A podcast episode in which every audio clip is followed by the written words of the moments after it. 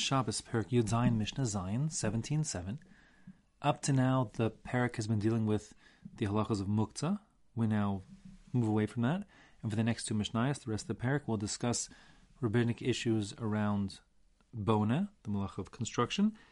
Here in this Mishnah, we're focused on the question of creating a temporary construction, what technically is an ohel arai, a temporary tent, if you will. So really making a home, bona, we said is a problem in any amount midoraisa. Um, if it's a temporary dwelling, like uh, you're putting up just you know four poles and and the a curtain on top of it as a temporary tent, that would be um, an iser durabanan. The question is, if one does a temporary addition to a permanent structure, is that considered to be a problem or not? So the case for mission here is talking about a pakak hachalon, the sealing up of a window. But when we say window, here in the 21st century, window means the glass pane inside the hole in your wall. But in the time of the Mishnah, there was no glass pane. There was just a hole in the wall. So you would seal it up to keep the cold air or the animals and the boogeyman out. The question is, if you are plugging up that hole, it's like a temporary improvement, if you will, addition, a temporary addition at least, to the construction of your home. The same way we said back in the Malacha Bon, we said if you even seal one little hole in your wall with putty, that with Isur Doraisa, there's no shiur for how much, if it's meaningful and significant. So, so too, over here, you're kind of blocking up a hole, at least temporarily. The question is, should that be considered to be a problem of an Ohel Ara, like a temporary improvement, and be Asr?